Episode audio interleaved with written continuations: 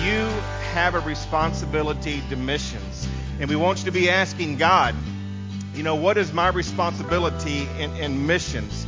Lord, you know, what would you have me to give to missions? And so you pray and you ask God, whatever that is, and, and you pray about it. And then what you do is by faith, you trust God to supply whatever monetary value that is. And each week or each month, you give that. And lead us off, okay? Well, it's great to be with you. We are missionaries to Nicaragua. I'm going to read you something very personal to me, um, something that transpired this week. And then uh, we're going to show our video. I'll pray, we'll show our video, and then I'll summarize our video for you. Please listen to this if you would. It's uh, about a kid named Luis Aburto. And uh, in June of thir- twenty thirteen, we held our first citywide evangelistic outreach in Ticuantepe, Nicaragua. It seemed that nothing went right leading up to this event. At five thirty, when the event was scheduled to begin, uh, only twenty to thirty people were there. Uh, Nikki began to sing, and after she was done singing, I think uh, people started coming out of their houses. I think we probably had one hundred fifty to one hundred seventy people there. And uh, at the end of the gospel D V D, we invited people to, to come and to allow us to come into their homes and do home Bible studies. We had maybe thirty or forty people approach us. One of those that just happened to be there that day was the guard for the park. He, he was the caretaker at the park. And uh, he came up and said he had been waiting for somebody. He had been looking for a church. They were already saved, so we began to go out there and uh, and do a discipleship study with him. We would drive fifteen minutes outside of Ticuantepe, not something I really wanted to do. I wanted to start in Ticuantepe and then branch out into the rural areas. But when there's a gospel opportunity, I'm not going to turn that down. So we began to go out there. We'd drive about fifteen minutes. We'd park at a fruit stand, and then we'd have to hike about twenty-five minutes back out into the coffee fields, into the pineapple fields, and And we did this every Sunday for uh, every other week for a year to, to a year and a half. And uh, then when we began to meet in a, in a building, we invited the family to, to, to come down. And, and there were times when we did this that we often questioned, uh, myself and Nikki and Alex and Marjorie, the Nicaraguan couple that worked with us, we began to question if it's something that we should continue to do. Um, we thought, you know, the family's not really paying attention. I think they're interested in going to another church now. Is this really worth our time? But something in me Uh, told us that we must keep going. And uh, in January of twenty fourteen, their son, Luis, got saved. He was fourteen years old, got baptized, completed our sixteen-week discipleship program. He became our most faithful member, Luis. And uh, he uh, he would hike out to the road, um, and he would get a bus, and he would come down by himself to go to church. And I got a call this week from Alex that Luis passed away on Tuesday at seventeen years old. Unknown illness, passed away unexpectedly. And this is the point of what I'm telling you, is that God uses broken people to share the gospel with others.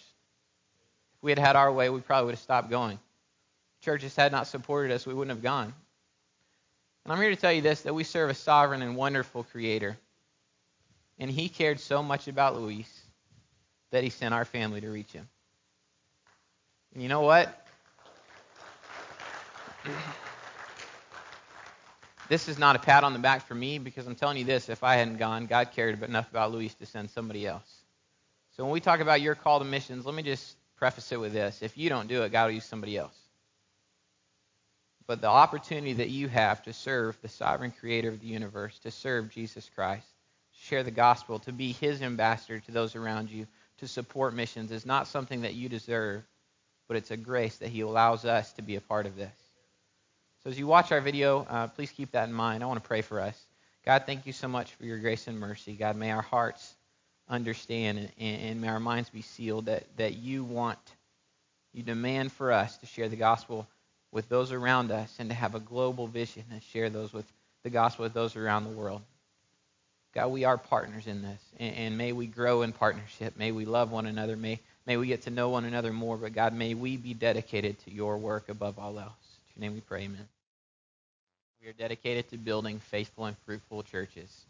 Uh, one thing that you can begin to pray with us about, and one thing I want to communicate to you, is that when you give to missions, we often have too small a view of what that looks like. We look at missions a lot of times as an expenditure. But the language that we always use when we talk about giving to missions is that it's an investment. Why? Because an expenditure is, as I told the youth today, when you go and buy a Mountain Dew, you drink the Mountain Dew. and the effects wear off, you spent your money, it's gone. But an investment is not that way. It's the complete opposite. You invest your money, and what do you expect? A return. We say when you give to missions, let's say you give a dollar to missions, and then it goes to some missionary on a foreign field. That person shares the gospel. Somebody is saved. And we say that's what our money was spent on. But that's not the way it works. You see, when you give to missions, and a missionary goes and establishes a church, or, or they begin to preach the gospel and one person is saved, that person begins to reach those around them with the gospel of Jesus Christ. A church is started. That church then gets a vision to reach their community with the gospel. As they should, they begin to reach their country with the gospel, and then they begin sending missionaries to places that I could never go and minister effectively. Why? Because somebody supported missions, and God took that, that obedience and that faith, and he did great things with it. So that investment, when you invest in missions, it literally never stops growing. It's called compounding interest. Why? Because interest that builds upon interest that builds upon interest. So one person is saved and taught to be a disciple of Christ, and from there, the gospel spreads throughout the world. That's what happened with you. You are not uh, uh, the start of the Great Commission. You're the fulfillment of the Great Commission. Missionaries came here, and you know Jesus. But the Great Commission starts all over again. And that's what it's all about, is reaching those around us, reaching those near us, and reaching those across the world with the gospel of Jesus Christ. So I hope today, if there's one thing, that we don't have too small a view of missions, because God is so much bigger than anything we could conceive, and missions is far grander than you could imagine. So what a wonderful thing to be a part of. Thank you so much for allowing us the time to come and share with you. Uh, Sean Sullivan in Eastern Europe with Manna Worldwide, and uh, we've been doing this uh, for a very, very long time. I feel like the old guy in the group, but I've got a fire uh, burning inside that uh, just can't be put out. God's uh, called me and my family to reach those who speak Russian and speak Ukrainian and uh, members of the former Soviet Union, uh, to reach them with the gospel of Jesus Christ, to plant churches and see their lives change for eternity. So that's what I'm doing. And um, I, I know that uh, missions emphasis and missions conferences, uh, sometimes we hear a lot of uh, we hear a lot of uh, cliche type of phrases. And um, I've, I've been involved in ministry for, for over twenty years, vocational ministry. But I want you to understand something this morning. There's a big difference between your vocation and your purpose. Your pastor is a vocational minister. I am a vocational minister. That's what I do for a living. You might be a lawyer or a doctor or a plumber or a carpenter or whatever it is that you do to earn bread for your family. That's your vocation. That is not your purpose for drawing breath right now.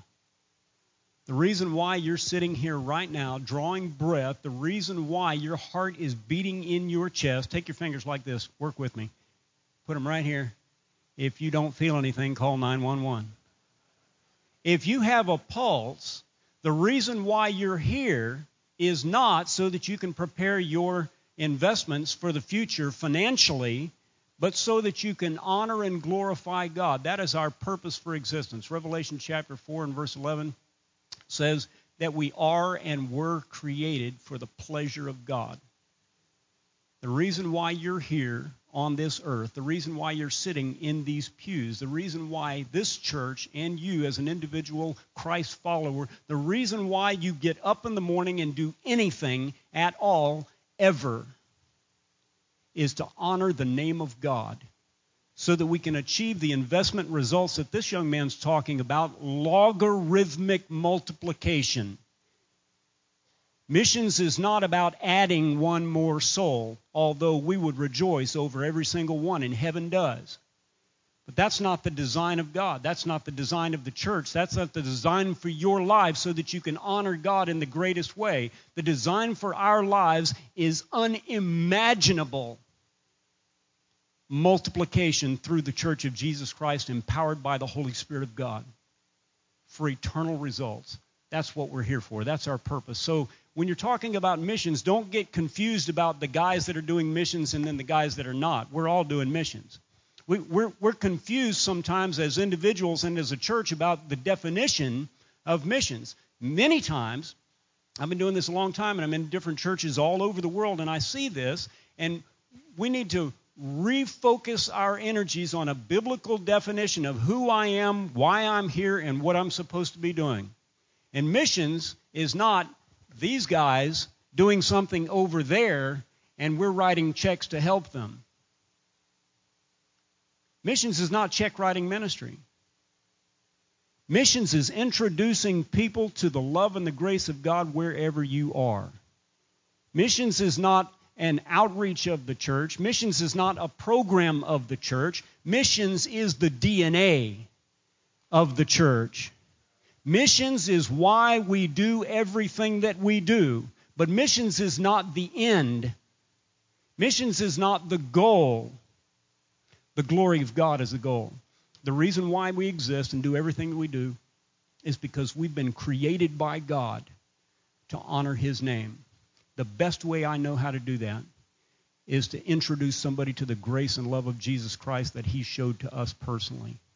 That's why we're here. So I told the Bible study class this morning, the Sunday school class, that we would look at a couple of things. I've got just a few minutes, and so I'm going to whiz through this, but I want you to understand my heart. I told them I'd tell them who we are, what we do, how we do it, and then why. So we're going to talk in the Scriptures. If you'll get your Bibles and turn to Matthew chapter nine, we'll look at that in just a minute. But Manna Worldwide is a team of missionaries that works together to do a couple of things. First of all, we're here to honor God by planting and growing local churches all over the world. Uh, seventeen years ago, we started feeding ten children in Manila, in the Philippines. Today, we'll feed fourteen thousand children in forty-two countries around the world. That's only by the grace of God. And the reason why we do that, and we'll talk about the biblical reason why we do that, but the reason why we do that is to build relational bridges into people's lives and into communities that are suffering from the greatest degree of poverty uh, all over the world. We do that so that we can build those relationships so that people will ask us, why are you doing what you're doing? And that same principle is a human principle. It's not a Soviet principle. It's not an Asian principle. It's not a Central American principle. It's a human principle. And here's the principle that God wants us to understand. When you walk across the street and you do something for somebody who has a need that they cannot meet for themselves, and you don't ask for anything in return, you do it with complete abandon and with complete unconditional love, and then you continue to love them and show compassion towards that need, that personal need, in perfect sincerity, in complete genuineness, with a pure love for them and for God, and you don't quit regardless of how they respond to you, then you're beginning to understand what Jesus did. This isn't rocket science. It's not a new program that Manna Worldwide invented. Now we're the new mission thing. This is Jesus' works since the first day that He came to planet Earth, and that's that's what we do, and we'll talk about that in just a minute.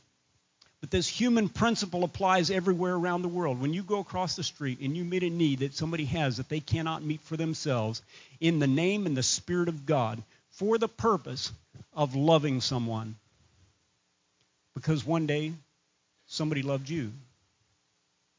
When we were when we were cast out, and when we were rejected, and when we were hopeless, and when we had no hope whatsoever, somebody came across the street and loved us. You probably know their name, the name of the person that loved you to the point where you said, "What's wrong with you?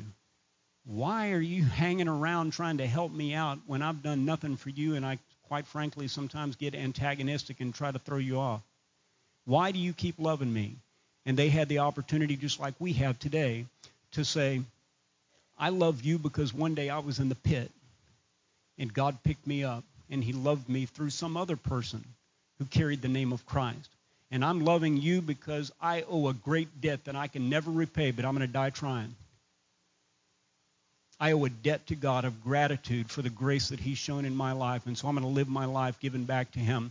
I'm going to show you what this looks like in Eastern Europe. We work all over the world, and the programs look a little bit different to reach into communities in Eastern Europe and in Eurasia, and especially in Southeast Asia.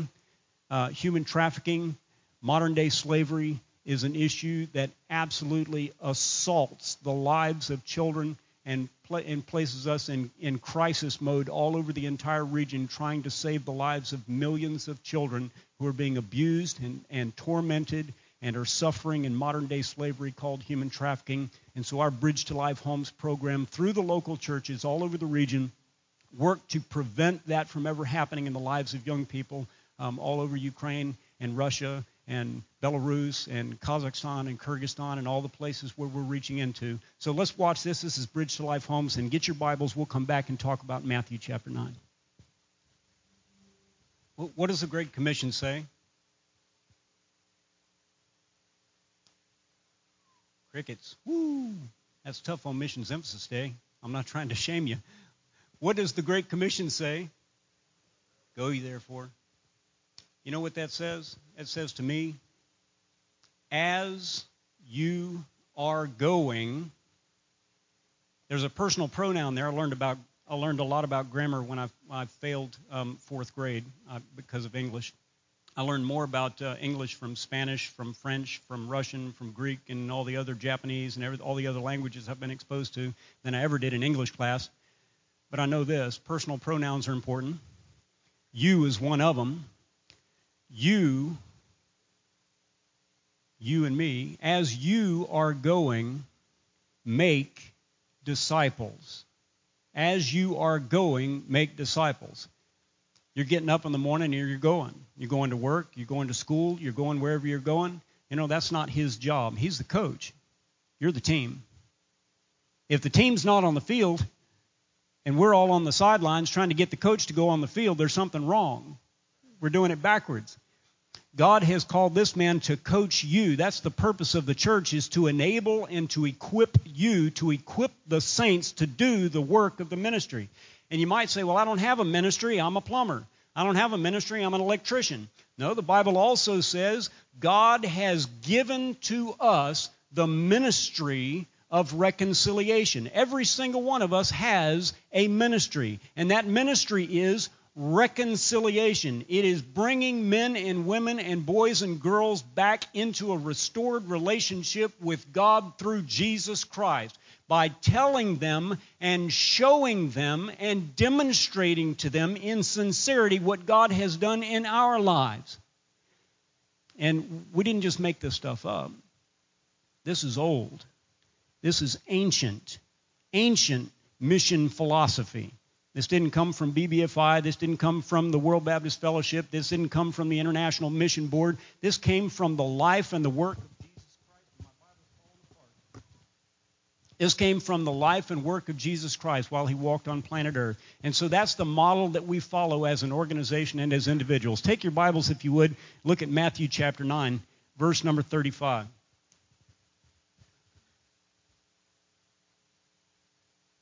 Matthew chapter nine and verse thirty-five, and Jesus went about all the cities and villages teaching in their synagogues. Remember that grammar, that grammar thing I talked about, parts of speech? You guys remember watching um, public broadcasting and Schoolhouse Rock? Remember seeing a show show called Schoolhouse Rock? You remember the little thing, conjunction, junction? There, they're singing it. That's it. Conjunction, junction, what's your function? Conjunctions are parts of speech that mean things. And I've heard people say in missions conferences, pray, give, or go, like it's a choice. You don't get to choose. All three are biblical mandates. We're supposed to pray, we're supposed to give, and is a conjunction that draws two ideas together that are similar and are parallel and are unified. Pray, give, and go is the biblical mandate for every Christ follower. Every single one of us, not just him, not just these guys. Every single one of us as individual Christ followers have been given the mandate to pray for the equipping of the Holy Spirit, to give everything that we have and everything that we are, and go until God tells us to stay. Somebody told me once, I'm staying right here until God tells me to go. Well, God already told you to go. Keep going until he tells you to stay. You'll find it wherever that is. You can't mess it up. How are you going to mess it up? Helping people and loving people and sharing the gospel with them. So what if you're in the wrong country? You'll figure it out. Go. Love people and honor God. It's that simple. Look, Jesus is teaching. He went about all the cities and villages, teaching in their synagogues and preaching the gospel of the kingdom. And this is God. Who is Jesus? Jesus is God. The creator of the universe came down to us. He looked us in the eyeballs. He touched us with his own hands. And he said, I love you so much that I'm going to take my crown and my robe and lay it on the side. And I'm going to come down here and become what Isaiah said wasn't even a very good-looking guy. And I'm going to love you, and I'm going to serve you, and it's going to kill me, and I'm going to give it all anyway because you're worth it. It's that simple. You need to teach people.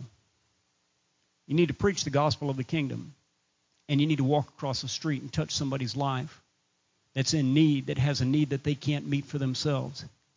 Get your eyes up and look around and see what God's doing in the lives of people who are broken and hurting and suffering, and understand the heart of the Father and the spirit of adoption that every single one of us has experienced, and know that people who are suffering around us have that same need to have a Father that will love them unconditionally and give them eternal life. So pray, so give, and go, and do what Jesus did. Every single day. Even if you never make it to Nicaragua or London or Eastern Europe, you never speak another language besides the one that you grew up with, it doesn't matter. Give your lives to God and spend your lives loving people so that they'll understand. They'll live your life in such a way that people will see your light and give glory to God our Father. That's what missions is all about. It's about reaching people with the gospel of Jesus Christ wherever you are. I'd love it to death if you guys had come to Ukraine one day. If you never get called to go that part, to go to that part of the world, that won't bother me at all. But get up every single day and honor God and love people wherever you are. That's missions. Introduce people to the grace and love of Jesus Christ and touch them in a way that is genuine and pure and sincere and compassionate, and you will get the opportunity to share the gospel of Jesus Christ. Thank you very much. Appreciate it.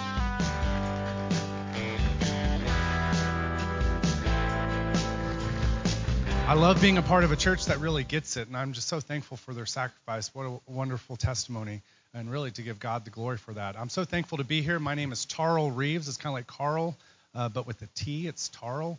Uh, we are missionaries to London, England. If uh, oh, there's our there's our family. Yeah, my wife and kids. They're back in Atlanta right now uh, with my in-laws. Uh, we're getting ready to head back uh, to London at the end of this year. And I'm so thankful to be back in Texas. Uh, I love Texas. My parents are here. They're from Austin. And uh, it's always great to be back in Texas because it's the only state that is gutsy enough to have its own toast. And so uh, I love just coming back to Texas. Uh, everything's bigger. So uh, it's it's just wonderful. And uh, we've been missionaries to London now for four years. I love it there. Uh, and uh, I, I really need to explain why we're missionaries to London, why it's so important for us to be sending missionaries to London, England. Who's ever been to London before? Raise your hand. Nice and proud. All right, just one person. Okay? Well, he doesn't count. He's a missionary, so it doesn't count if you're a missionary. Uh, John's actually the reason why I'm here, because uh, John went on our very first missions trip that my wife and I led to London, and he had he's lived to tell the tale. And uh, you like his worship and his music and everything. I taught him everything he knows, so really thank me about it. Um, I was a lot like you before two thousand two. Before two thousand two, I'd never been to London before. I didn't know much about London other than what I read in books and seen on T V. Uh, I'm kind of embarrassed to admit this now, uh, but I'm, I feel like this is a safe place. Um, I grew up watching a lot of Mary Poppins. I don't know if anyone's ever done that before. So I had a lot of warped views about what I thought London was going to be like before we went over there. I thought we were going to get over there and people were going to be dancing on rooftops and having tea parties on the ceiling. And uh, I remember we just landed in London. We haven't even been in London uh, two hours yet. And we're uh, driving through the city on a bus to go to the church where we were going to be ministering at. And I remember we're just really excited because we're in London. You know, this is incredible. We're taking pictures of everything. And, uh, you know, I'm taking pictures of the sidewalk. And it's just like incredible. And I remember the thing that struck me the most was we stopped at a stoplight, and right across the street from where we were at on the sidewalk in the middle of the day, in the middle of the afternoon, was a Muslim man who proceeded to get out his prayer rug, and then he got on his hands and knees and started bowing down towards Mecca because it was his call to prayer. And I just remember seeing all the people having to walk around him uh, to avoid stepping on him. And I just remember being shocked by this because uh, here we are in London. Isn't this the place of Spurgeon? Isn't this the place of great revivals? Isn't this the place where uh, the English Bible came from and all sorts of different things? And here I am, shat, uh, uh, all of these preconceived ideas I had in my mind were completely shattered uh, because of seeing this Muslim man on the sidewalk. And when I tell people we're missionaries in London, a lot of times they give me a quizzical look on their face, like, why London? You know, wouldn't you want to go to some developing country or nation? Why should we be sending missionaries to London? And really, there's a few, few reasons why it's so important for us to be sending missionaries to London, England. And the first reason really has to do with the fact that the whole world lives in London. It's a city of over nine million people. Now, let me put that in perspective for you, okay? Uh, it's a city of nine million people, and I believe the D F W metro, Metroplex is about over seven million people spread over an area of nine thousand square miles. Well, there's over nine million people that live in London, and it's in an area of six hundred square miles. Think about that for a second. We are living on top of each other. It is crazy. But the thing that shocks me the most about this is that almost half the people that live in London are born from another country. Think about that for a second. Almost half the people that currently live in London are born in another country. So that means that we have an opportunity to reach out to people from all over the world. I never thought in my wildest dreams I'd be leading people to the Lord from all sorts of different countries. People uh, like from Jamaica or uh, Albania or from uh, Ghana or Liberia or Kenya or Ethiopia or uh, Moldova, all sorts of places. I never thought in my wildest dreams I'd be telling people about Jesus, leading them to the Lord. But we had that that opportunity because the whole world has moved to London. And that's another uh, that's a reason why it's so important for us to be sending missionaries to England. Another reason why it's so important for us to be sending missionaries to London really has to do with its influence. You know, when you think of influential cities around the world, you know, right behind Decatur has to be London, right? I mean, they influence the world in politics and in culture and in economics, and they really kind of set the direction, the way that the world goes. And here's my question for you sitting here today. What do we want as Christians influencing one of the most influential cities around the world? Do we want the fastest growing religion in the U K? What do you think that is? What do you think the fastest growing religion in England is? Islam, absolutely, Islam. You know, right now in London, just in London, there's over a million Muslims that live there. So that means when you come to visit us on a mission trip, one in nine people that you will come across will be a Muslim. Or do we want Hinduism? You know, the largest Hindu temple outside of India is in London. One in ten people that live in London right now are either from India or from Pakistan. Or do we want agnosticism or atheism? Most people are brought up to believe that God is a myth, God is a lie, and has no relevance or bearing on our life. And so with all these influences, as Christians, what do we want influencing one of the most influential cities in all the world? Do we want Islam or Hinduism or agnosticism or atheism? Or do we as Christians want Christ influencing London? And that's another reason why it's so important for us to be sending people over there. And a final re- reason really has to do with us sitting here today. You know, when I think of great influential thinkers and great influential writers and pastors and preachers and books and songs and churches and uh, missionaries of the past, a lot of that originated from England. You know, many of us would not be sitting here today if it wasn't for their impact upon this country. And at one point in time, they sent out more missionaries around the world than any other country. And you know what's sad? We have sent missionaries back to England because they've turned themselves so far away from God. And my wife and I, we kind of see ourselves kind of like Nehemiah going back to Jerusalem and rebuilding the city walls. What we want to do is we want to go back to London and rebuild that gospel witness, because God has not turned his back on London, and neither should we. And so what I'd like all of you to do today is I, I'd like you to remember to grab one of our prayer cards. Let's see if I can get one out.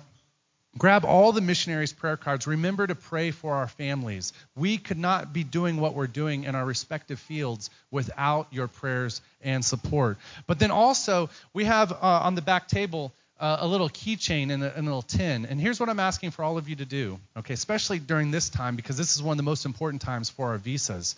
Uh, we have these little keychains, uh, and all I'm asking is for thirty days, remember to pray for our family. So this isn't a lifetime commitment or anything like that. I'm just asking for thirty days, remember to pray for our family. Uh, because we're applying for our visas, we're going through all that process, we're going back at the end of the year. This is a very critical time that we covet your prayers. And what's really exciting is if you shop at Walmart or Target or any places like that and you swipe it at the little machine, you get thirty percent off all your purchases. So it's kind of a win-win situation. That was a joke. Uh, you guys, I was just seeing if you guys were paying attention. And obviously you guys aren't. So I'm glad I'm just talking to you guys and no one's listening to me. And then finally, we have a little jar back there. It says moving fund. Whatever you put in there, one hundred percent of that goes towards all of our moving costs. We have to raise over ten thousand dollars just for our U K visas, just to be able to go back to London. So whatever you put in there, all of it will go to our moving expenses, including our visas and our plane tickets. So if you could turn to your Bibles to Acts chapter nine. I promise I will be brief, unless Pastor wants me to get done right now. But let's keep this missions party going.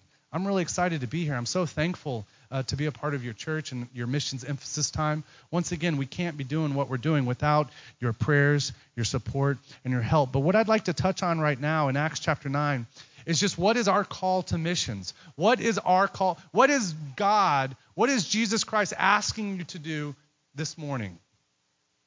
What is God asking you to do this morning? And what we see in Acts chapter nine, in verse ten, it says, "Now there was a certain disciple at Damascus named Ananias, and to him the Lord said in a vision, 'Ananias,' and he said, 'Here I am, Lord.' So the Lord said to him, 'Arise and go to the street called Straight and inquire of the house of Judas for one called Saul,'" which we all know is going to be Paul uh, of Tarsus, "'for behold, he is praying.'" Now, I don't have time right now to unpack all of this incredible goodness. I love the book of Acts, especially being a missionary. I'm all about the book of Acts. And one of the things that we see time and time again is that the reason why the church in Acts was so effective, if you don't believe me, even if you turn to Acts chapter seventeen, verse six, the testimony for Christians at that time from unbelievers is these are those people that are turning the world upside down.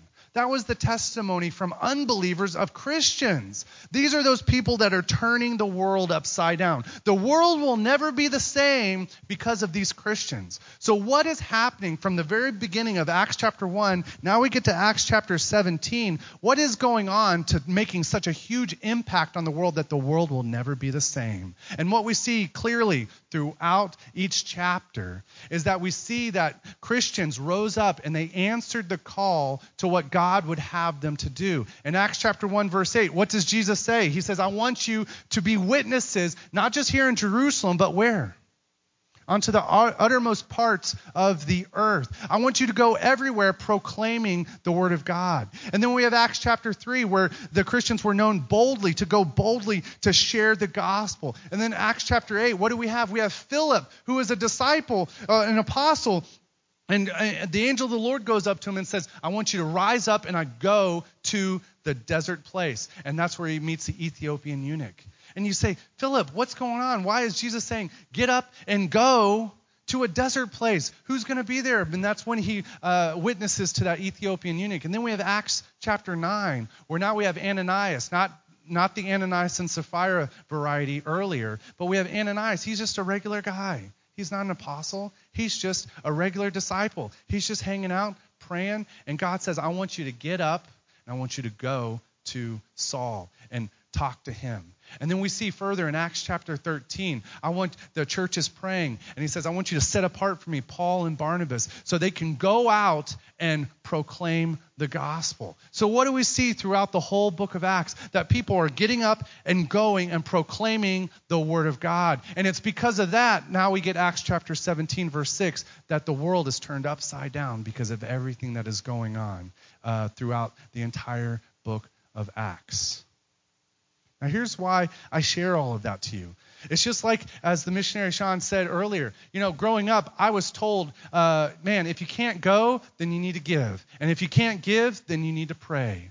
But that's not what we see throughout the book of Acts at all. What is every Christian, man, woman, and child doing? They're doing all of those things. They're praying. They're giving. They're going. The whole church wasn't on the sidelines, but they were in the battle. I remember the same sort of thing had to happen in my life. I got saved when I was nine years old. I was a bus kid. How many of you guys know what a bus kid is? Okay, fewer and far between. Not a bus boy, but a bus kid. Okay. Well, for those of you that don't know what a buskid is, um, back in the olden days, way, way long time ago, okay, we called those days the eighties, all right? Um, churches would have what they call a bus ministry, to where they would go out into communities where parents wouldn't go to church, but they would pick up the children and they'd take them to Sunday school. And I remember I was about nine years old, you know, and uh, I'm, I'm playing Legos uh, in, in the living room. And I remember a nineteen-year-old kid uh, was knocking on doors and inviting kids to come to church. And I remember he knocked on our door and he said, "Hey, Taro, would you like to ride the bus to Sunday school?" And I said, "Sunday school, what is that? You know, what are you talking about? That seems bizarre. Uh, you know, I don't want to have any part of that." And he's like, whoa, whoa, whoa. Here's what we do. We play games. We have fun. We eat lots of candy. Uh, and we also learn about Jesus. And I don't know if any of you guys remember being nine, but when you're talking about games, fun, and candy, it's like, sign me up. You know, how's this work out? Do I pay you for this transaction, or how do we get this thing going? And he's like, hold up. It's cool. Just show up for Sunday. Uh, just be ready the next day. So I said, great. So the very next Sunday, I got my clip-on tie. I was ready to go. And sure enough, we rode the bus to Sunday school. We played games. We had fun. We ate tons and tons of candy. But that was the first time in my life that anyone had ever told me about Jesus Christ and my need for him. And the fact that because of my sin, uh, I, I was destined uh, to go to hell. But if I put my faith and trust in Jesus Christ uh, and repented of my sins and, and looked to Christ to save me from those sins, he would save me and, and take me to heaven when I die. Never heard that stuff before. And uh, after a couple months of riding the bus, I received Jesus as my Lord and Savior. And it was incredible. And it was like a hallelujah moment. And what's great about that is not only did I get saved, but my mom got saved and my sister got saved and my dad started coming back to church. And our whole family was affected for eternity. Why? Because one person invited a nine-year-old to church. And it's changed our family's life forever. Could you imagine the impact that you would have in Decatur, Texas, in your community right now, if every single person in this room would just invite one person to church? I can guarantee you right now that next Sunday, if every single person did that this week, this room would not have enough space for all the people that could come. Could you imagine the impact that this church could have just in, by inviting one person to come to church?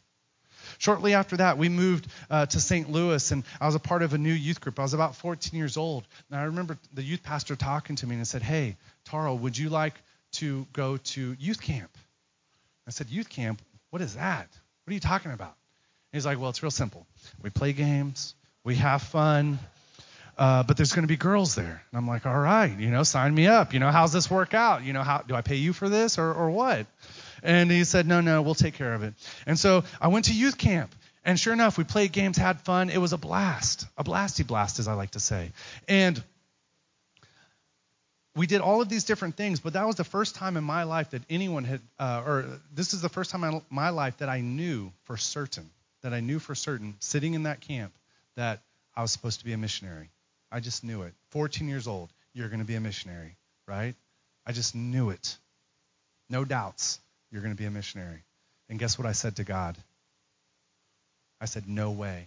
I do not want to be a missionary. Why? Why wouldn't I want to be a missionary? Being a missionary is the worst, right? I mean, it's got to be like the worst thing ever. You know, you go to some far-off land. You know, you live in a grass hut, dirt floor, no running water, no electricity. You're giving the gospel out to people that are wearing nothing but loincloths. Like, why in the world would I want to be a missionary? I got to give up too much to be a missionary. So I said no to God. And as a result, when you say no to God, what happens? Man, things things change in your life. fifteen, sixteen, seventeen years old, I had no peace. I had no joy. I had no direction. And these are the things that God promises you as a follower of him you will have when you follow him completely. But I had none of those things. And it wasn't until I was eighteen years old to where I got to a point in my life where I just could not live this way anymore. On the outside, man, I looked looked pretty good. I knew I was a Christian. I was still helping out in the church. But on the inside, I was a complete wreck. I knew I wasn't following God. And it wasn't until I was eighteen years old to where I said, you know what? Wherever you want me to go, whatever you want me to do, I'll do it.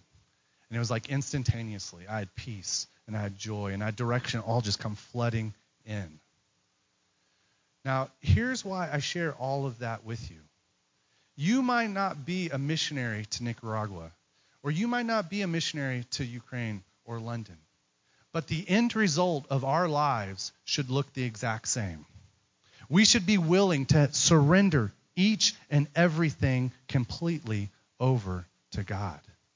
See, I thought I was real clever. I thought I was smarter than God. I said, God, uh, I'll go to church. And God, I'll help out with this ministry. But God, this part of my life right here, this is my part. I know how to handle this part of my life better than you. And I don't know what that might be in your life right now, sitting here today. I know many of us are struggling with that right now. But for me, it was my future. I didn't want to give up my future to God, because if I gave up my future to God, where would I end up? What would I be doing? What strange and weird thing would I be eating? I didn't want to do that. But the moment that I surrender and I say, here I am, here I am, Lord, whatever you want me to do, I am right here. Here is my life. Take everything. That's when God can begin to use you. Because once again, you will never do anything of lasting, eternal significance until you take that first step. And what is that first step in each and every one of our lives? We have to completely surrender everything to Him. We got to answer the call, because God is asking this church to get involved. God is asking you to get involved. And many of us are afraid, like Ananias, to say, here I am, here I am. You're afraid. But see, the reason why God was able to use Ananias, God was able to use Philip, God was able to use Paul, God was able to use the church in Acts, is because they said, here I am. And that is what God is asking us to do this morning. He wants you to say, here I am. Because if you want to be involved, not just in getting the gospel out in this community, but around the world, you have to answer that call. You know, uh, in our church in England, we have a saying, Matthew chapter four, verse nineteen. Here's Jesus, and he says to his disciples, if you follow me, I'm going to make you what? Fishers of men. That's right. If you follow me, I'm going to make you fishers of men. We have a saying in our church that if you're not fishing, then you're not following. If you're not fishing, then you're not following. And many of us right now today profess to be following Jesus Christ, but guess what? We're not fishing. So what does Jesus say about that? Well, we're not really following him. And if we want to be serious about our walk with God, we need to be fishing for people. Because God is using us, just regular people like Ananias, to get an extraordinary message out for his glory. If you could bow your heads and close your eyes. I'm going to turn it over to Pastor in just a moment. But this is your time right now to do some business with God. This is your time right now to maybe surrender some things. Maybe some things that you're holding back right now. Maybe there's some things that you will not let go of, whether it's worries or uh, paycheck, or maybe even being a missionary yourself. Maybe there's some things that you're still holding on to. This is your opportunity right now to say, here I am. Whatever you want me to do, I will do it. I'm going to pray for you, and then I'm going to turn it over to Pastor. Dear Heavenly Father, I just thank you for this morning. I thank you for this opportunity that we have just to be able to meet together and to worship you. Lord, I pray that you please be with the rest of the service and the rest of the fellowship. But right now, I pray for the individuals here, that you would get a hold of their hearts, that they would surrender their lives before you, that you continue to use them in a great and mighty way. We ask these things in your Son's name.